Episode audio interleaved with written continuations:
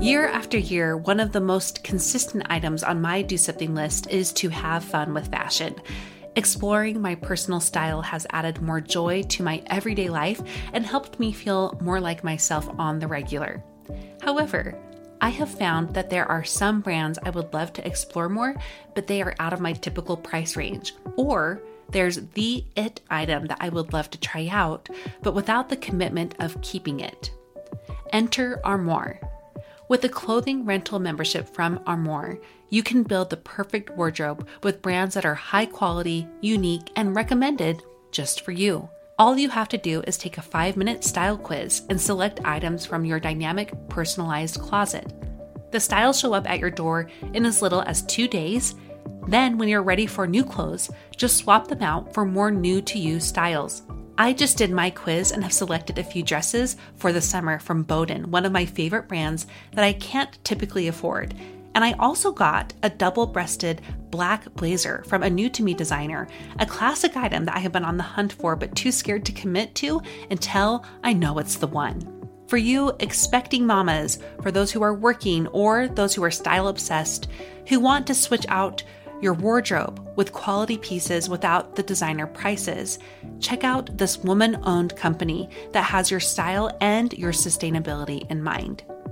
Right now, my listeners can give Armoire a try and get up to 50% off their first month. That's up to $125 off. Just visit armoire.style slash progress. That's armoire.style. A R M O I R E dot style slash progress to get up to 50% off your first month and never worry about what to wear again. Try Armoire today. Another day is here and you're ready for it. What to wear? Check. Breakfast, lunch, and dinner? Check. Planning for what's next and how to save for it? That's where Bank of America can help. For your financial to dos, Bank of America has experts ready to help get you closer to your goals. Get started at one of our local financial centers or 24-7 in our mobile banking app. Find a location near you at bankofamerica.com slash talk to us. What would you like the power to do? Mobile banking requires downloading the app and is only available for select devices. Message and data rates may apply. Bank of America and a member FDIC.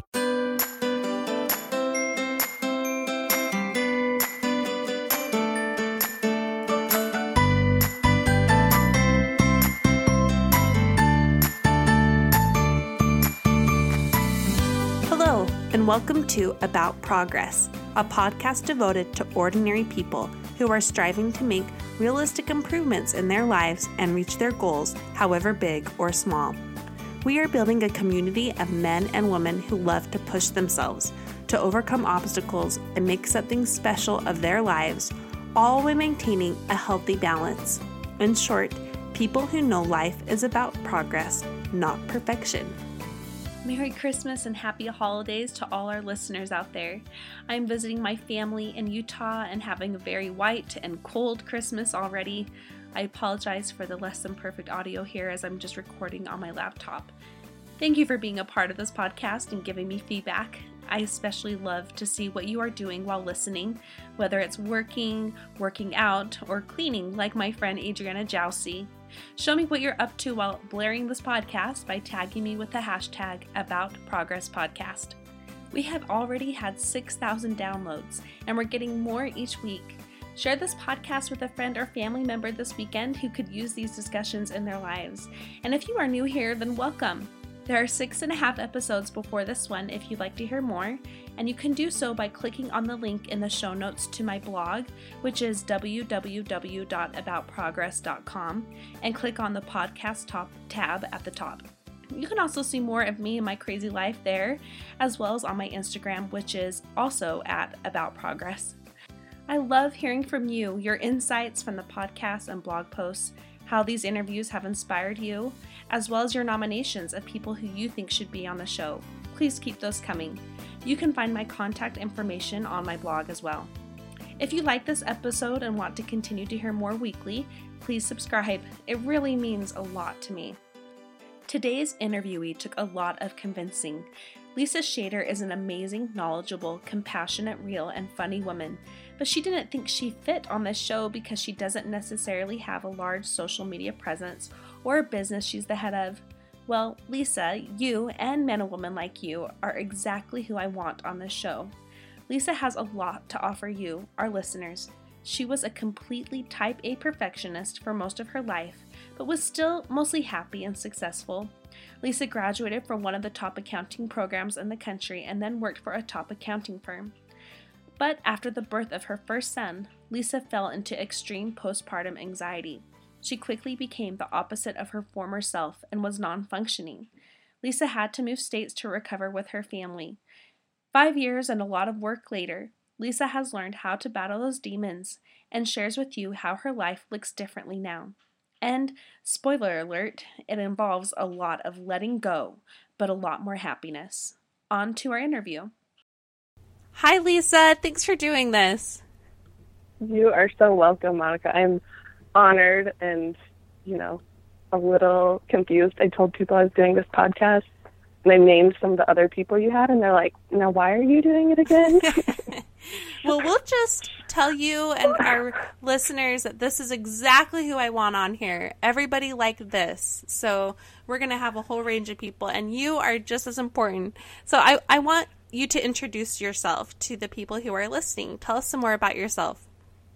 Okay, so my name is Lisa Shader. I live in the California Bay Area. Um, I'm married with two, almost three kids. I'm like almost 41 weeks pregnant. I am overdue. So he could be born before the end of this interview. We'll see. that would be great. Um, On live so air. I, I know, right? I'll, maybe I'll start timing contractions. That would be fabulous. Um, so I started a career as um, a CPA, a certified public accountant, but um, currently, I'm focused on being a stay-at-home mom, um, but I still am like a little obsessed with personal finance and budgeting. I started mm-hmm. a little blog a while ago that um, is temporarily or permanently mm-hmm. abandoned, but we had um, one of my colleagues and I started that when we only had one kid for fun. So I still love personal finance, but um, mostly I'm a mom and other things that I like to do for fun. I'm obsessed with learning and like I listen to podcasts all the time, like this one. Um, and just reading documentaries and what else about me? I love the outdoors. I go hiking all the time, even when I'm nine months pregnant and I get a lot of looks. Good for you. yep. And biking and camping and that is me. That's so great. So tell us how old your boys are right now. So I have a five year old boy, a three year old boy, and then this guy the whenever he shows up. I, I'm yeah. so impressed you're doing this. I, I we were hoping it would be a good distraction for you um, while you're waiting for him to come. Distraction. so I loved your blog, and I hope you can get some time to start that up again. It was really helpful to me. I was one of those stalker readers that never left comments, and I regret not doing that. but I would like to talk to you more about your accounting career. I want to know what it was like getting into the accounting program at BYU and the accounting field. Um, if people don't know this, the accounting field at BYU is really competitive. Um, so tell us a little bit more about getting into accounting. Um, so my dad is an accountant and always tried to talk me into doing it because he thought it would be, you know, so great. So of course I did not want to do it, like yeah. all teenagers, like do not like to listen to their parents. So, um, but I did like business and I was taking prereqs for that, and then um, sort of fell into accounting. Oh, it was when um, for one of my classes in the business school, we had to interview female mentors to get an idea of what their careers were like. So I interviewed one woman who was in marketing and one was who was in accounting, and um, just for me, looking at their lifestyles and knowing that my number one goal was to be like around as a mom. Um, anyway, so the, the woman who was doing accounting, she was working from her home and just had like a lot of control over mm. how many clients she had. And so um, just looking at that lifestyle is how I ended up switching to accounting. And I did like the classes and I, um, it was, it was kind of nerdy, but I was like a super fan of all the they had the um, this accounting course that everyone takes and these video courses and the guy who did it is like a BYU celebrity and yes I know I was well like from my super husband. fan. yep Norm Nemrow so I was like I just loved it. Anyway uh so yeah it was it was uh very competitive. I was like so nervous when I started the program. I like could not focus for like the first two weeks but then um you know got used to it and it was good because it challenged me, but I found that I could, you know, live up to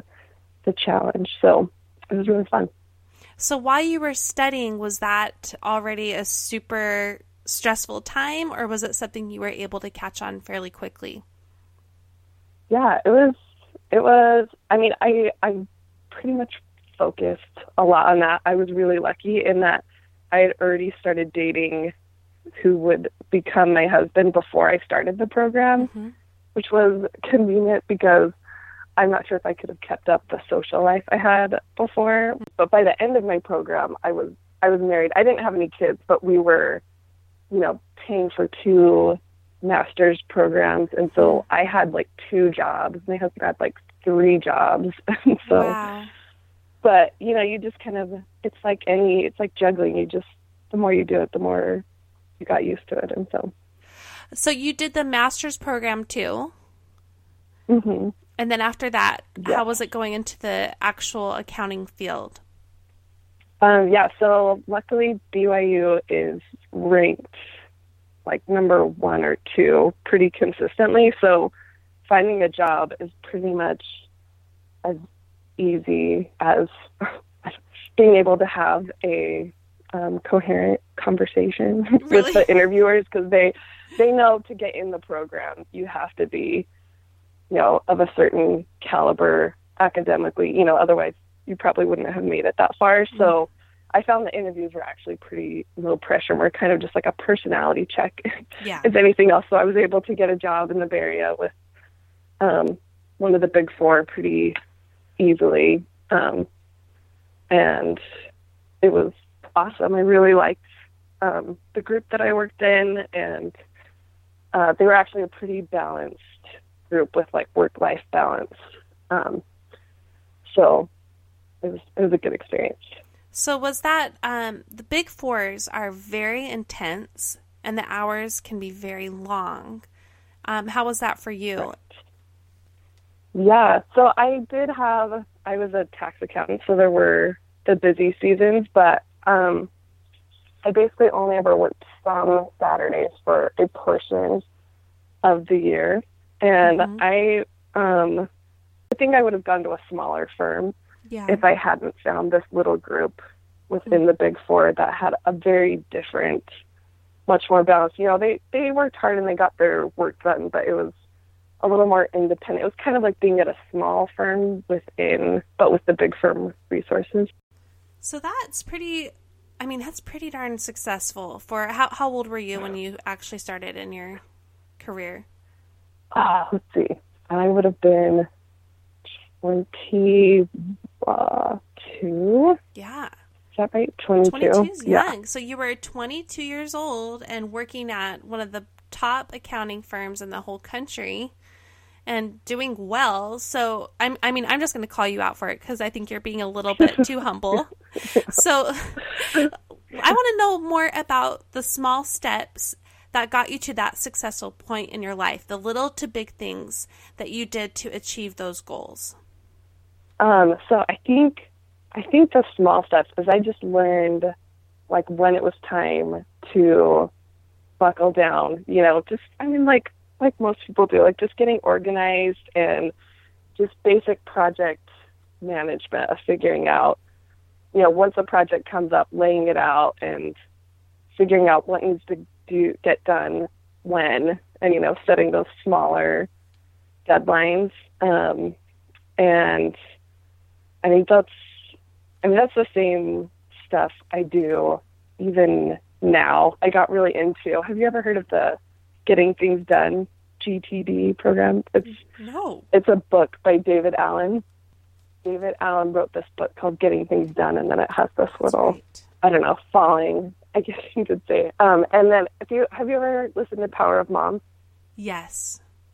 They have um, April from Power of Moms developed this program called Mind Organization for Moms, and that's something that I I didn't um, buy the full program, but when you subscribe to their website, they give you some materials to learn about it, and I just thought that was so fascinating. This whole idea of Hmm. um, just project management, like how to keep on top of stuff without having to work so hard. You know, you kind of like get the systems in place so that you can pursue these big projects without getting overwhelmed and kind of breaking it down and knowing what you need to work on each mm-hmm. day without overthinking it. And then, yeah, and then I also set a lot of goals. So one of the things I do is I set goals every year. And so I do different categories. So I do a like a mind or you know something to do with my mind or learning goal, um, something physical, something spiritual, a service goal, and then one nagging task every year. That's from if you ever read the Happiness Project. She always Yeah. calls it the one. Every year I- there's like one big, you know, like whether it's like something like organizing your recipe book or something that you just like mean to get around to, but you never do. Yeah. Anyway, so yeah, goals, project management, just normal stuff that started kind of in the professional life, but I found actually really carried over to being a stay at home mom. So you said making systems for yourself too about being able to stay on top of things, goals. And are those goals you make once a year or is that translating to once a month as well? Yeah. Yeah. So usually they I set them um, as yearly goals and then there's stuff that's broken down naturally into like stuff I'm gonna do on like a weekly basis or like one year it was like to do a five K with a certain time and so the goals I like broke it down into um, what times I wanted by certain points in the year or something. What's the actual process for making these goals? Because I want to like put myself in your head so I can learn how to do this from So, you. How do you do this? Um, so I actually, so the first year I kind of just sat down and picked some goals, and then from that time on, I was always like thinking ahead to what I wanted to do the following year. Like when there was something that I was like, oh man, I really want to get into that, but you know, I don't have time to do pursue everything all the time, and so I started a folder for like future goals that I wanted to do. So in future years, by the time the next year would roll around, I already had this list of stuff that I wanted to work on. And then this is this is like a little crazy, but I actually go away for like a night um, where like my husband takes the kids and I get my like my I, I don't know what I call it my little like retreat or whatever because my husband traveled a lot for work and he had all these Marriott points and so I'd like yeah. literally go and like stay in a hotel and like just work on these goals like you know like any like i guess i just kind of took myself seriously like anyone your company does yearly planning like why shouldn't i take time to do my Hmm. you know yearly kind of personal planning the point is just to have like a period of uninterrupted time where i can like Hmm. focus and really kind of think through the things, you know, just take some time, which is actually an idea I got from. Are you familiar with the Eyres? Rich- uh, Yes. Richard and Linda Eyre. They're big. yes, they're great. Linda Eyre was the one who said she took, like, did one night every year to do this sort of like personal planning stuff. Otherwise, I don't think I ever would have had the guts to, you know, think I was worth spending a night on just to work on personal goals, you know? I think that is so brilliant. So I'm thinking your dad must be thrilled with your accounting career choice, and I want to know more about how that looked as little Lisa who was growing up, and want I want to know what you were like as a child and as a teen. Um, so, uh, let's see, what was I like?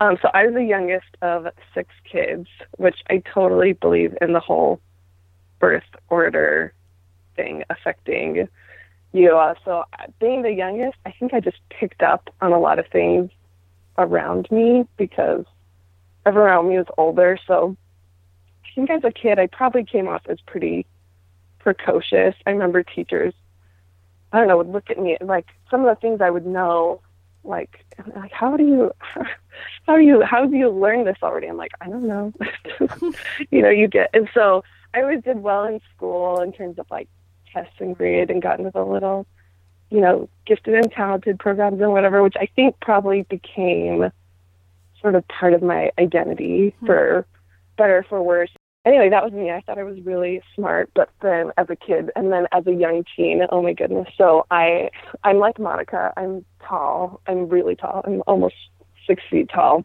So in junior high, you can imagine how well that went over. Oh, yeah. super tall, so awkward, tall but not athletic at all.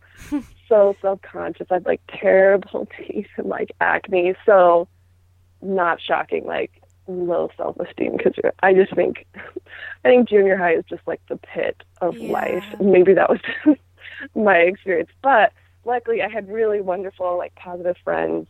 So I actually survived ad- adolescence with relatively little damage, but um eventually because I was so tall, I got you know fell into like sports because in volleyball they're like, well, you can coach anything but height. So they took me and so I started playing volleyball and lacrosse, which did a lot to boost my confidence. And then I just got so because I was so involved in so many things, I like met a lot of people and had a lot of friends and so it led to things like, you know, student council and like homecoming court and all this stuff that was just so far from my reality of junior high. And all these things you know, at the time I thought they were I don't know, important or something. And obviously we're not. But it was like the first time because it was such a contrast from where i was a few years before it's it kind of just made me realize that not to limit myself hmm. to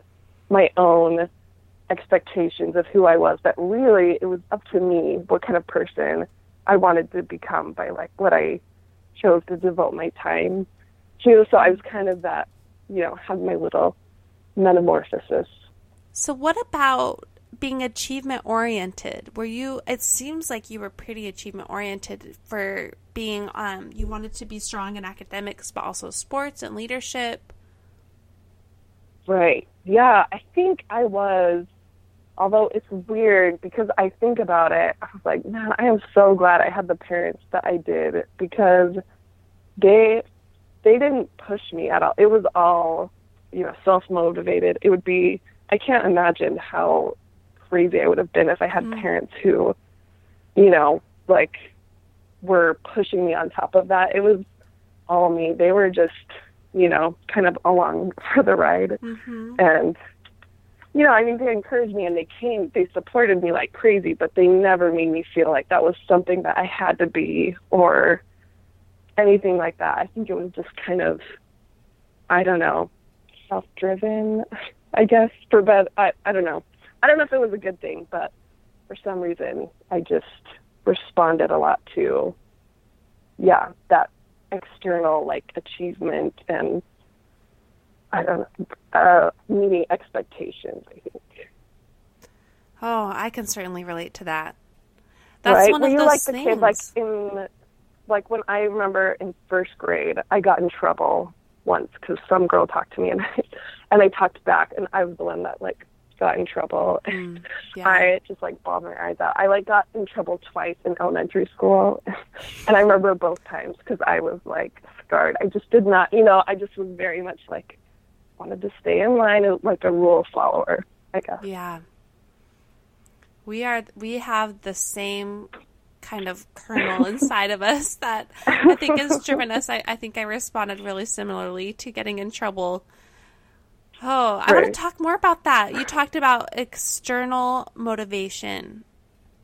I often ask people what, yeah. who, or what encouraged you, and how you viewed yourself and your drive to constantly improve your life. And you already brought up there were some external drives there. So talk more about that. Right. Um, I I don't know. I've been thinking about this lately because I feel like I've changed a lot, even mm-hmm. just over the last, I don't know, couple years, even maybe, because I don't think that I started to frame this drive to constantly improve in a truly healthy way until recently. And honestly, it was it was when you started your blog and your your subtitle um, of like progress, not perfection. Just like I was like, it just like set me on fire. I was like, that is like exactly, you know, what I want my life to be about about the progress, not perfection. I was like ready to ask you. I have a personal blog that I write on just for me, and I was like wanting to like cool. make that my subtitle because I identified with it so much because, um, because I do like I think that it's so good. I think that that's you know why we're here to become and to improve, and there's nothing wrong with that. I think that we get ourselves in trouble when we're, you know, thinking we we have to meet these external, you know, achievements or, you know, recognition or, you know, all those mm. all those things that really are kind of I mean they're they're meaningful to us when it's that we've improved, but the achievements themselves don't don't mean that much. You know what I mean? From a um, from that perspective, it's just the fact that we've progressed. Like that's the meaningful part. Mm. And so, so I just kind of realized I'm like that's that's what I want to be about about progressing uh, for the sake of progress, not to you know like to um, correct some like deep rooted insecurities that I've had since junior high, since mm-hmm. you know my my awkward preteen self. Um, but yeah, but I really love I love improving. I'm like I just think it's a blast. It's fun. I like um, I think that it's fun to discover what gifts we have and what we're capable of and um, to follow that and but I it definitely uh, had I have to sit there and kind of redefine and evaluate why I'm doing the things that I'm doing and make sure it's for the right reasons. Like, um, and sometimes I have to like reevaluate. Like, for example, right now I'm I decided to like take some time off of Facebook because, yeah. which you know, I wasn't trying to like make some big statement. I think Facebook is great for like keeping up with people, but I realized like at least for me at that time I was just putting too much time into trying to keep up with everything around me and sure. I just wanted to take a break to um spend it in ways that were more meaningful to me. So sometimes mm-hmm. I'll just do things like that where I realize I've gotten too caught up in everything around me and so I'll just take some time to kind of recenter.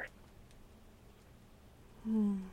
I love what you said about that recentering and also taking the time to evaluate where your motivations are and in contrast where you're spending your time and how that relates to your ultimate goals. That is a good push for I think for all of us. Social media is so hard. It can be wonderful, right. but it can be a total oh, time sucker in a terrible way. So I I really admire that you do that. But I have to say when you we're active on Facebook. I think what you actually produced on there was very fruitful of and indicative of what you were doing in terms of trying to progress and you were reading articles and sharing things that were really motivating in that way and really educational and helpful I thought so at least you know that your actual you know contribution to the social media front was at least helpful for those of us who are following you you are so sweet. Yeah. We'll see if I can. I, thought about, you know, I'm like, I don't know how I'm going to tell people when this baby's born if I don't rejoin Facebook. So yeah. I've definitely thought about that, but it was good for me to take a break because for me, I have such an, I don't know, addictive personality. It literally took me like two months to get out of the habit of like when I'd have a laptop open of opening a tab and navigating to Facebook without even realizing that I was doing it. It like became this like twitch and was so I mean, I full on like deactivated my account, not to be dramatic, but smart. because there was no other way for me to stay off of it. Mm. so I I think that it's important that you're using your social media and that it's not using you and just eating you up because some people you know they don't even realize how negatively it's affecting them until you know they take a step back or whatever it is so for me that um that's related to the comparison trap. I think that's also tied to my drive to be motivated externally, but there's also a lot of comparison there for me. So I Right. do that on Instagram. You know, if I find myself constantly looking at someone and just having that that thought in my head that I don't measure up or I should be doing this more or that, even if they're great people, they're not trying to be showy or you know, there are definitely those out there. But Right. Right. you just can unfollow them or on facebook if it's a if it's a close friend you don't want to unfriend them you can uh, turn off the notifications i've done that right. you know that's Right. super helpful i think that's good to listen to that inner voice that's telling Right. you no you're you're paying too much attention to this person Yeah, but it is nice to be connected to people, which I wanted to say like about the whole, you know, external achievements and motivations. I think what prompted this, like me to sort of reevaluate like what I was doing and why I was doing it is I became, you know, I love learning and one of the things I sort of fell into studying because I love like behavioral science and stuff was um like just the positive psychology or like the happiness research. I think Hmm. I don't know, I think a lot of people kind of are drawn to that stuff. But I you know, I watched documentaries and read books and read studies and all this stuff and um there's this have you ever seen the documentary Happy? It's on it's an Amazon Prime Yes, one I I'm all about the Amazon. Did you see that? Oh, Yes. I love that. And it was it was so just realizing so they have kind of I don't know, four things that I took away from it. One is, you know, like things that help you like physically, like exercise, and it is important to take care of yourself. That affects, you know, your happiness. The second thing is just appreciating what you have and having gratitude and, um, you know, just accepting your circumstances and not wishing, right, which is where the social media can just kill you if you're constantly evaluating your life against someone else's best self that they're posting in their, you know, filtered, Yeah. beautifully set up pictures. Um, and then the third one is just spending time with the people you love and have a, a community of support, which is, I think, the good part of social media. If you don't, you know, for some reason don't have a lot of people around you, you can kind of find that virtually. But I think it is better to have people in real life that you can build this community with. And then the last is just like compassion and service to others. And if you look at that formula, like mm-hmm. nowhere in there is it saying, and make sure that you're really like externally successful, that you Yeah. have lots of followers on on your Instagram and that you're making lots of money. You know, none of that factors in because really, you know, there are things that are meaningful to pursuing our goals and that's why we do those things to kind of find that flow and happiness. But really, the happiness comes from, you know, just those basic things. When you need mealtime inspiration, it's worth shopping Kroger, where you'll find over 30,000 mouth-watering choices that excite your inner foodie. And no matter what tasty choice you make, you'll enjoy our everyday low prices, plus extra ways to save, like digital coupons worth over $600 each week. You can also save up to $1 off per gallon at the pump with fuel points. More savings and more inspiring flavors make shopping Kroger worth it every time. Kroger, fresh for everyone. Fuel restrictions apply. Oh there's so much wisdom there lisa you are so wise oh, yeah, for- No, I watch a lot of documentaries. That's what I do. Well, that's what I love about you. You are always reading books and articles to enrich your life, and you you help others too. And I just love that you're always thinking about that. That's why I wanted to interview. you. You're still so progress minded, but you you're seeming to do a better job of balancing the why. I want to know more about. Were there any times growing up that that drive to succeed became detrimental to you? Um, I think, I think it's hard to say because it's one of those um, chicken or egg things. Like, which came first? Like, was I successful because I was like such a you know neurotic perfectionist, or did I become did I become um, neurotic because I just got stuck on you know continuing these achievements or you know what I mean? But Yeah. um, I never growing at least growing up, I never I don't think like totally I don't know. I was pretty balanced. I think it's probably because I was social and so that kind of forced me to stay in check because I couldn't I really just wanted to, you know, have fun and didn't get I don't think overly that was yeah, that was at least for my growing up. It, it I definitely had harder time as like an older adult, specifically after becoming a mom where things did kind of come crashing down, but at least growing up it was mostly balanced, I would say. So I want to talk more about that transition then to motherhood. Um, I first want to know how did you decide to put your career on hold? You already talked about how that was your goal from the beginning, but I want to know what that was actually like for you to do when it came down to it, and what motherhood was like for you those beginning years. Yeah, so putting my career on hold was never really a question. Maybe it was because I grew up in Utah where that was that was the norm. Like mm-hmm. being a stay-at-home mom. Like if some if someone was um, working, that was kind of you know it usually wasn't until their kids were all in school. That's how it was um, for my mom. And so I think I never really questioned that and was really um, thrilled at the idea of leaving work behind to become a full-time stay-at-home mom and just you know just long for that day really as much as hmm. i've never regretted doing accounting i was just like counting down the days till i decided to get my cpa first which you know you have to work a certain amount of time and take these exams and stuff because i wanted to have that um certification because you can't mm-hmm. uh, once you achieve that you you can hang on to those exam scores forever you know so i yeah. knew it was now or never with that. So i did at least was tried to be thoughtful about it but once once i had that i was like just you know wanted to get pregnant as yeah. i possibly could, so that i could quit accounting and focus on what i felt like was what i really wanted to do.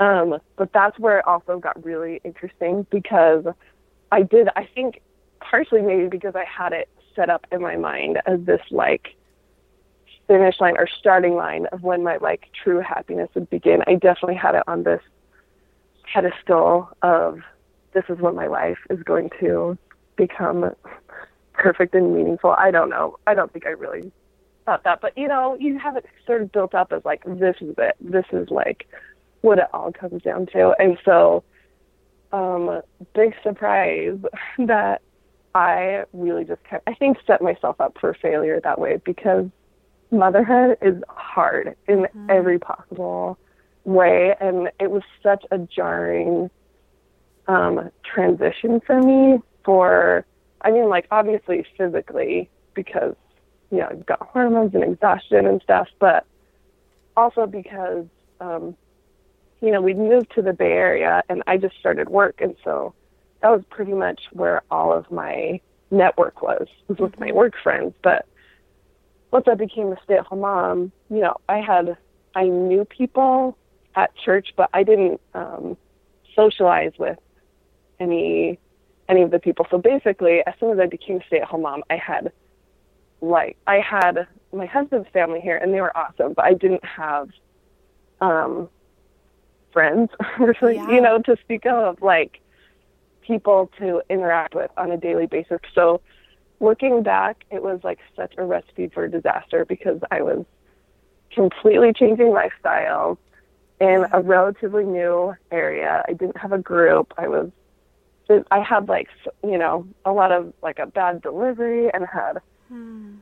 uh, you know a terrible breastfeeding like breastfeeding was so hard for me. Hmm. Everything just kind of did not go well. So it was just like this toxic mix of like exhaustion and stress and fear and hormones and I had like a total breakdown. Like not I mean, I I didn't it was even from the time I was in the hospital, I didn't sleep and and then it was I mean, it kind of went up and down, but basically over a few months I just kind of slowly went downhill you know, physically and mentally, just because I wasn't sleeping or I was so anxious mm-hmm. I couldn't sleep or eat. Which you can imagine how well that works out for your body in terms of trying to recover, right? It's just a disaster. So, anyway, and then, you know, and then it's just like the the stress of dealing like what is happening to me i'm just like this really together person and i felt so not myself you know and yeah. so it was a really scary kind of sad time that luckily you know i can talk about it now because i made a full recovery and now i love talking about it because i think it's so important for people to know that that is normal and that it's okay and that things will get better because I think that was the scariest part for me was thinking that was my new reality that I would never you know that I could never be myself again that that was just how my life was and that there was no you know no hope so I am like pretty vocal about you know if someone will be like oh I don't know like I I have have you ever had problems with anxiety? I'm like, oh girl, don't you know I had like a nervous breakdown after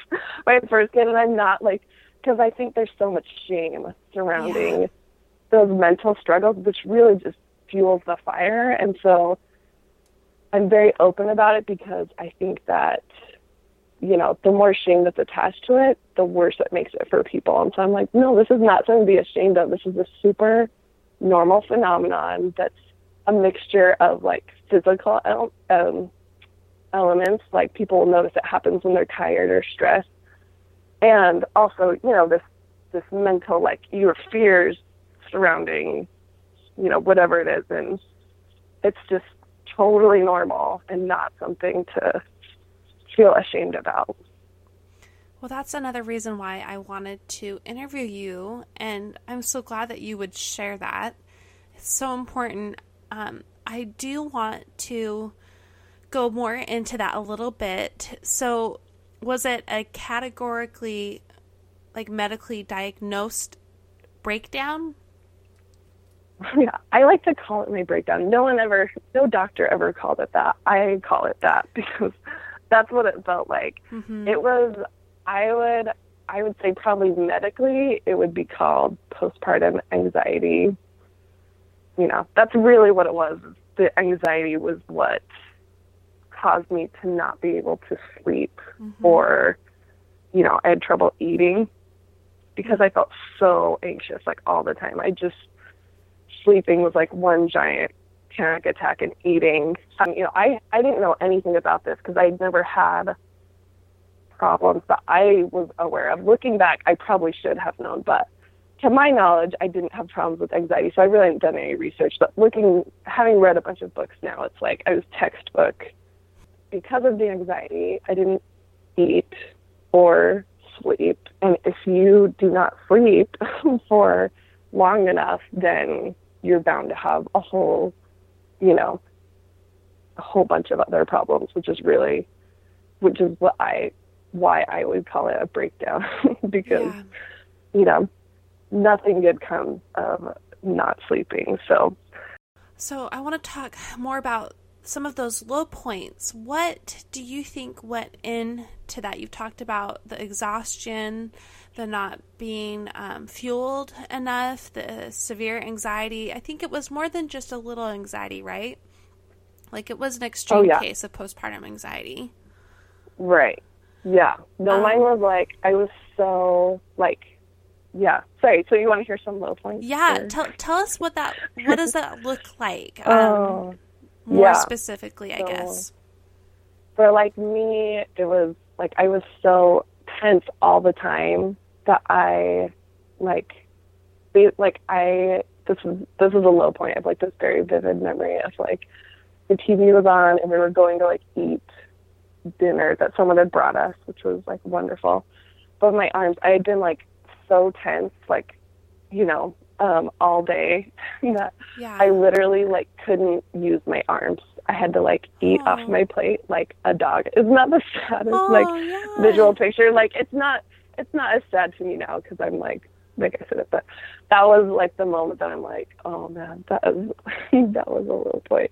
Um, so that's kind of like that's pretty extreme. I don't think wow. that's normal for people to just be so. And it really it was like that one time, but I was like, oh man, this is this does not seem normal. Um, and then probably my lowest point was I, I mean, because I just got to the point where I was, you know, not sleeping and not eating. I really was not, couldn't barely take care of myself, let alone my baby. So I ended up, um, and my husband was traveling a lot for work. And so um, we made the decision for me to go back to, like, with my family in Utah for a while.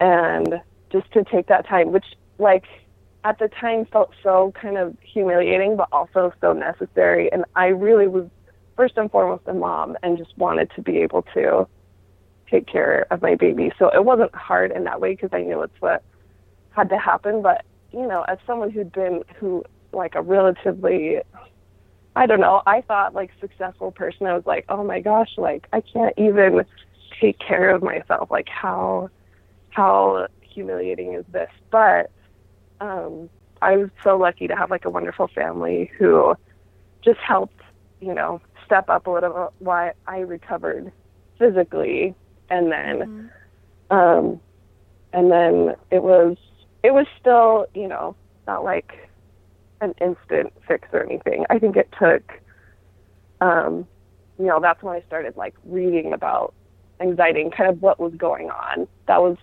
because I am such like a, I don't know, a book nerd or academic. Like I really wanted to read like what was going on, and so. Hmm.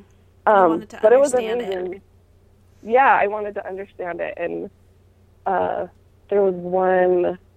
Um, it's called a workbook, actually, in particular, that I read that was like I think the biggest game changer for me, and um, it's not like a band aid, like quick fix solution. It really takes a long time to kind of work through and incorporate. It's just the idea of like accepting and um, not letting um, anxiety or fears drive you and not letting um, you know so you basically it's it sounds simple enough but you don't you kind of learn to like not ignore the anxiety but kind of just it's kind of like a mindfulness thing hmm. where it just kind of like you notice it, but you don't. You learn not to react to it, if that makes sense. So, and the and resource taught you a book is what taught you this yeah. called the workbook. You said, yeah, it's the acceptance and commitment therapy. I believe it's called okay. workbook.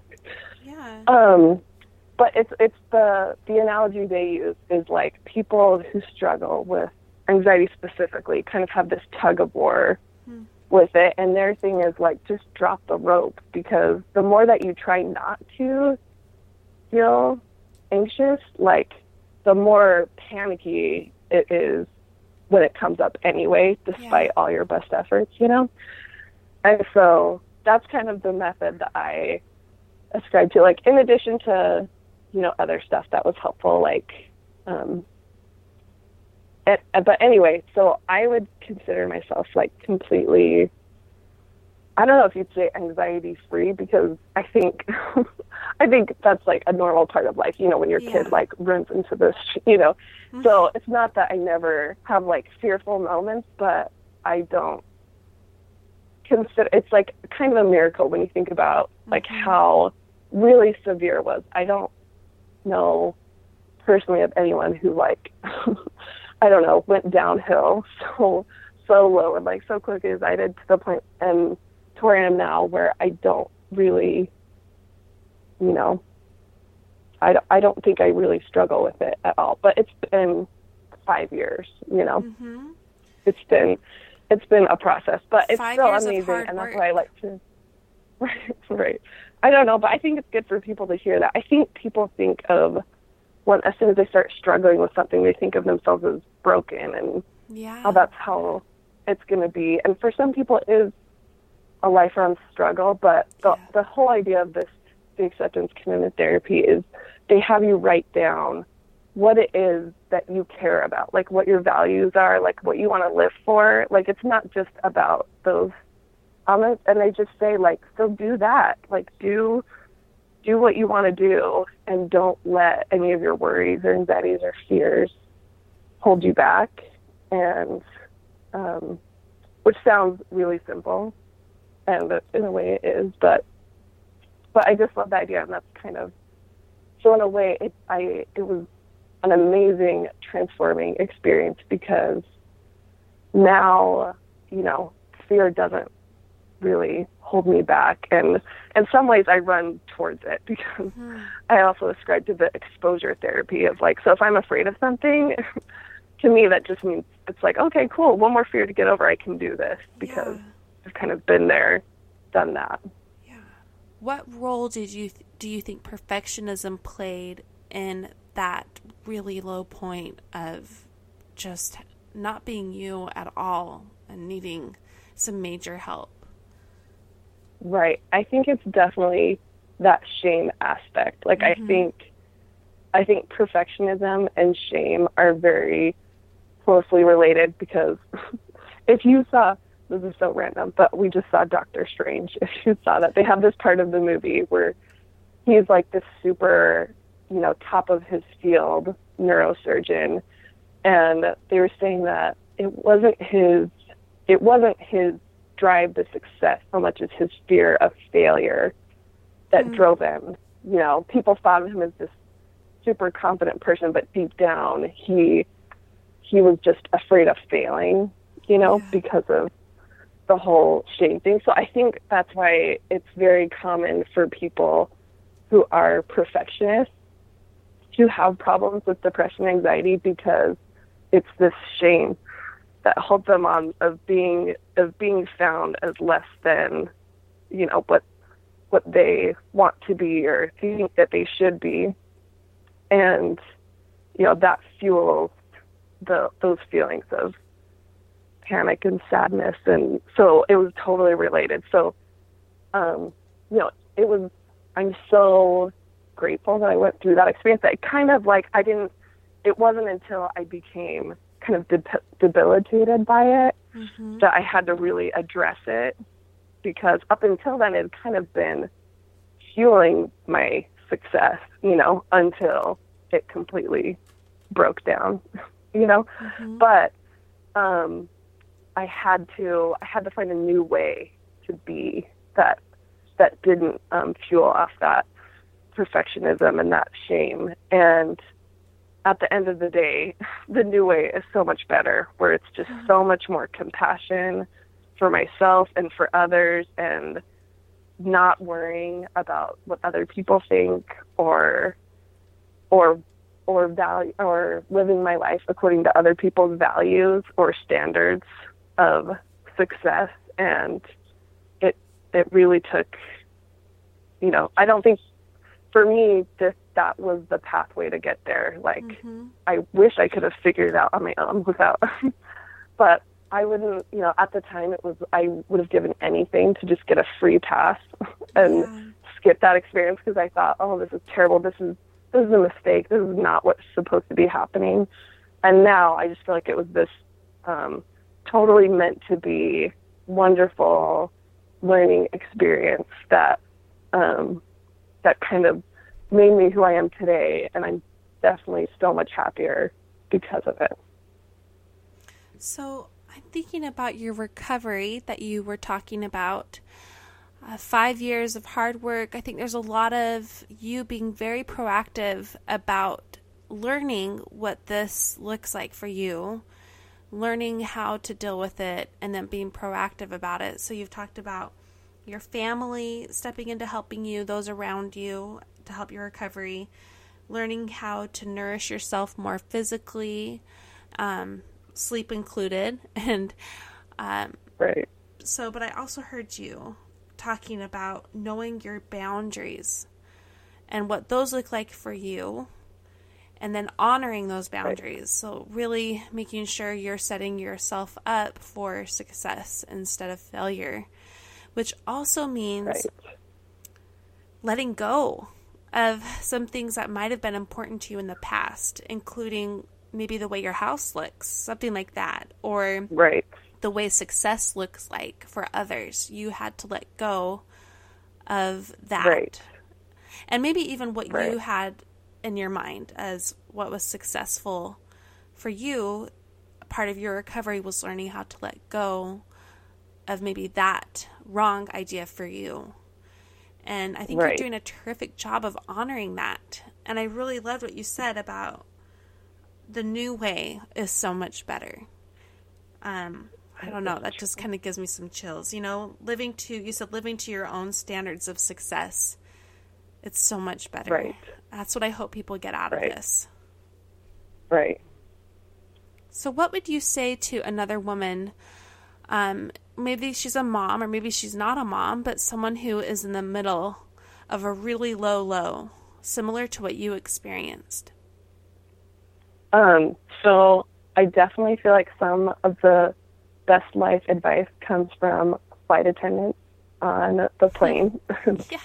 um, and it's that the idea of putting on your own oxygen mask before helping others. And I think that's especially for mothers or any kind of caregivers, that's important information because we idealize mothers for being so selfless and just exhaustive and self sacrificing of everything. And we kind of hold that up as like how to be. And I wanted to be like that, but I learned the hard way that I, if I didn't take care of myself, I literally could not help hmm. anyone, you know, even if I wanted to. So that's what I would say to another woman to always take care of yourself and don't feel guilty about it because, you know, being selfless is a great goal, but we're mortal. You know, we were not designed as superhumans. We were designed with limitations so that we'd have to learn how to balance and taking care of yourself really is the least selfish thing you can do because it's what gives us the strength to be able to take care of other people as mm-hmm. well. I love that. So, I want to hear more about how that period of your life shifted your perspective and what its effect is on your current life. You already spoke about the intense recovery you had to go through and, and how proactive you had to be about it. But how are you different? What do you do differently now? And how are you still able to work on improving yourself in your life without letting that unhealthy perfectionism and those anxious ways get in the way of your overall wellness? Um, so I think probably the first way I'm different is I'm a lot more empathetic and um, I'd say unafraid of kind of stepping into um, other people's like I think before if someone else was going through a hard time, I kind of ran the other direction, not because I just didn't know how to deal and like how mm-hmm. to help people. And now that I've kind of been there and I've been on the other side of being in a really dark place and noticing how some people kind of went the other way and some people just reached out. Even though they didn't know what was going on or what to say i really eh, um appreciated those people who did um reach out. And so i think in that way i'm different. I'm not afraid to um reach out to people who are going through hard things. So in that way i think it was good. But um as for um how i'm different with perfectionism i think that it was so great because in some ways it was just this sort of glorious failure, you know, where yeah. um, it was a glorious failure. Was, I like how you worded that. yeah, because um, but once you've gone there and you've come back from it, suddenly failing or you know making mistakes like doesn't seem so scary anymore because hmm. um, I I think it was in I think it was just like a BYU article. I can't remember what. Some somewhere I read that when someone's teaching, learning how to ice skate, the very first thing that they should be taught is how to fall. Oh. Right? Like, just just have them fall for the first whatever of the le- you know beginning of the lesson. Just fall after fall after fall, because eventually they get over it and they learn how to get up again, and mm. suddenly like the rest of it is easy because the part of ice skating that's hard is trying to balance in a way that you're not worried about falling. And I think that's a lot of life in perfectionism is trying to go through life in such a way that you never fall and you don't you know, you don't reach too high or you don't ask someone for for something and um and if you realize that you kind of tend to that direction to challenge it and realize that you don't it doesn't have to be that way that it's it's like anything else where you can um practice and your way out of it i guess. Yeah. So you still are someone who constantly improves. So what habits do you have that enable you to improve but still maintain that balance that you have hard earned?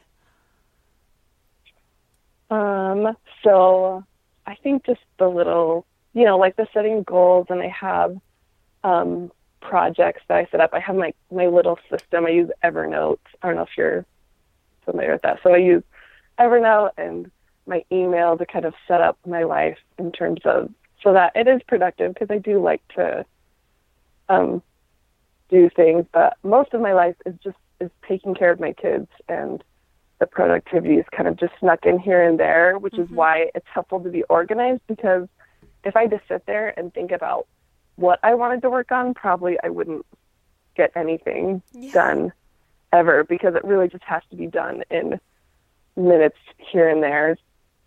Um, so I do try to stay organized and sneak stuff in. Um, but then always have that balance. I'm really careful to not burn out and just not even feel bad about it. Like if I'm mm-hmm. feeling, if I don't feel like doing something, then I don't. Like I take that as, you know, my signal that I may just need an evening to veg out and, you know, watch something on Netflix and paint or, you know, do something that's more fulfilling. Um, and, uh, like I said, because I and I do also have like a little tracker. I always the three things that I found I have to do is I have to study, um, do like spiritual study or mm-hmm. gospel study every day.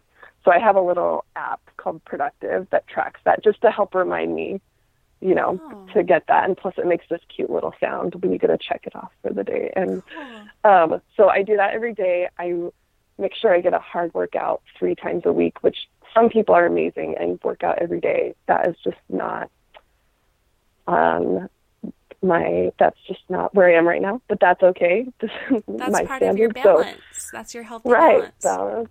Three times a week, and then this is random, but I found that, uh, especially because I live in kind of a big metropolitan area, and how that can kind of negatively affect me. I get out into nature at least once a week, like mm.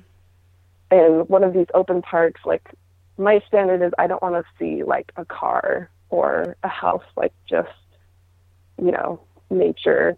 Um, so those are the things that kind of like the self care things that I'm really, and so I do a weekly planning meeting every week where I go through and schedule my week and I'll schedule in, you know, those exercise sessions or a hike or whatever it is. And that's like an official appointment. And if someone wants to book something for that time, I'll be like, sorry, I actually have an appointment then. Can we do this time instead. Really and I put that as something, you know, that's important because it is. And it's really easy to give up those things and think they're not important. But because I, from experience, know that it is important to take care of myself, like, I don't feel bad about making yeah. that a priority.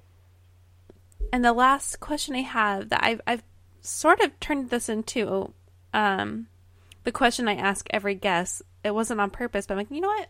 I like this question. So I'm I think this is going to be our official final question for everybody. What have okay. you learned about yourself the last 10 years that you can sum up? What is your your lesson of the last 10 years?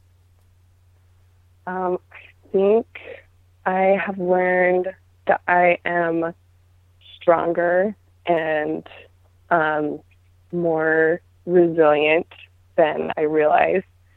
And that um, that I have um, a lot to offer people. I realize that um, I don't have the same gifts as other people, and that is more than okay.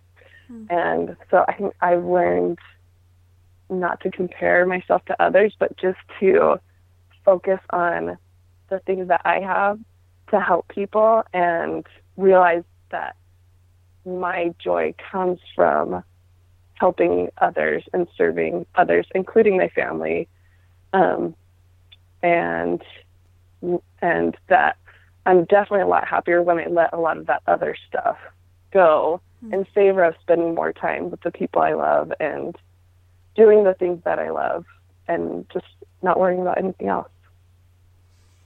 Oh, I love that, Lisa. I, I'm so looking forward to people listening to this interview and seeing themselves themselves in in you and what you spoke about. And I hope they can take from it what you learned and be more proactive about balancing their lives in ways that look right for them and changing how they view themselves and what's successful for them and among the many other things that we learned from you here and I'm just so grateful you do this. Thank you so much. You are so welcome, Monica. Thank you. Thank you again, Lisa, for taking the time to do this interview, especially at 41 weeks pregnant. I can't believe you would sign up for that. Three days after speaking with me, Lisa gave birth to her healthy baby boy who is now a month old. She, the baby, and the rest of the family are doing great. Next week, I will be taking a break from airing an interview, but I will still be doing a mini episode with me, myself, and I, so stay tuned for that. And before I let you go, I wanted to reach out and remind you that this podcast is a place for you to be encouraged, motivated, and connected. It's not a place to make you feel like garbage. I have loved having a variety of people to interview so far. They have been all kinds of successful and all kinds of balanced. Being balanced and making progress in your life will look different for each one of you, so keep that in mind. That being said, I am on the search to interview more people. We are missing one gender in particular, so men, I'm looking for you too. I hope you have a wonderful weekend, and I'll see you for a mini episode next Wednesday. Take care of yourself.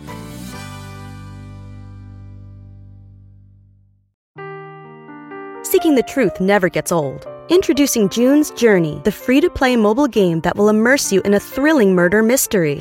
Join June Parker as she uncovers hidden objects and clues to solve her sister's death in a beautifully illustrated world set in the roaring 20s. With new chapters added every week, the excitement never ends. Download June's Journey now on your Android or iOS device or play on PC through Facebook Games.